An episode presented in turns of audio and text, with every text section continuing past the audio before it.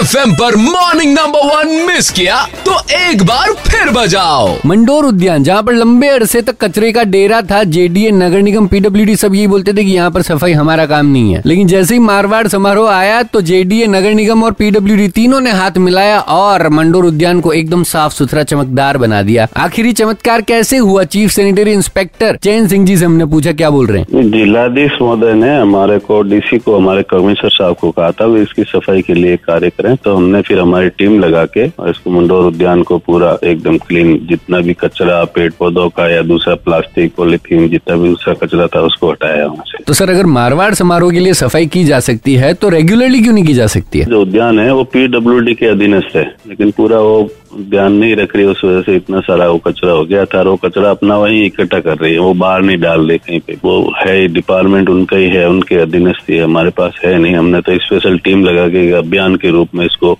मारवाड़ समारोह के लिए सफ़ाई किया था। मतलब आने वाले टाइम में अगर मंडोर उद्यान को साफ़ देखना है तो फिर किसी बड़े समारोह का इंतज़ार करना ही पड़ेगा। क्योंकि ये जो बता रहे हैं कि इनके अंडर में आता है वो तो साफ़ रख नहीं रहे ना। रख रहे होते तो दिखता। Red F M morning number one presented by S D paint a symbol of quality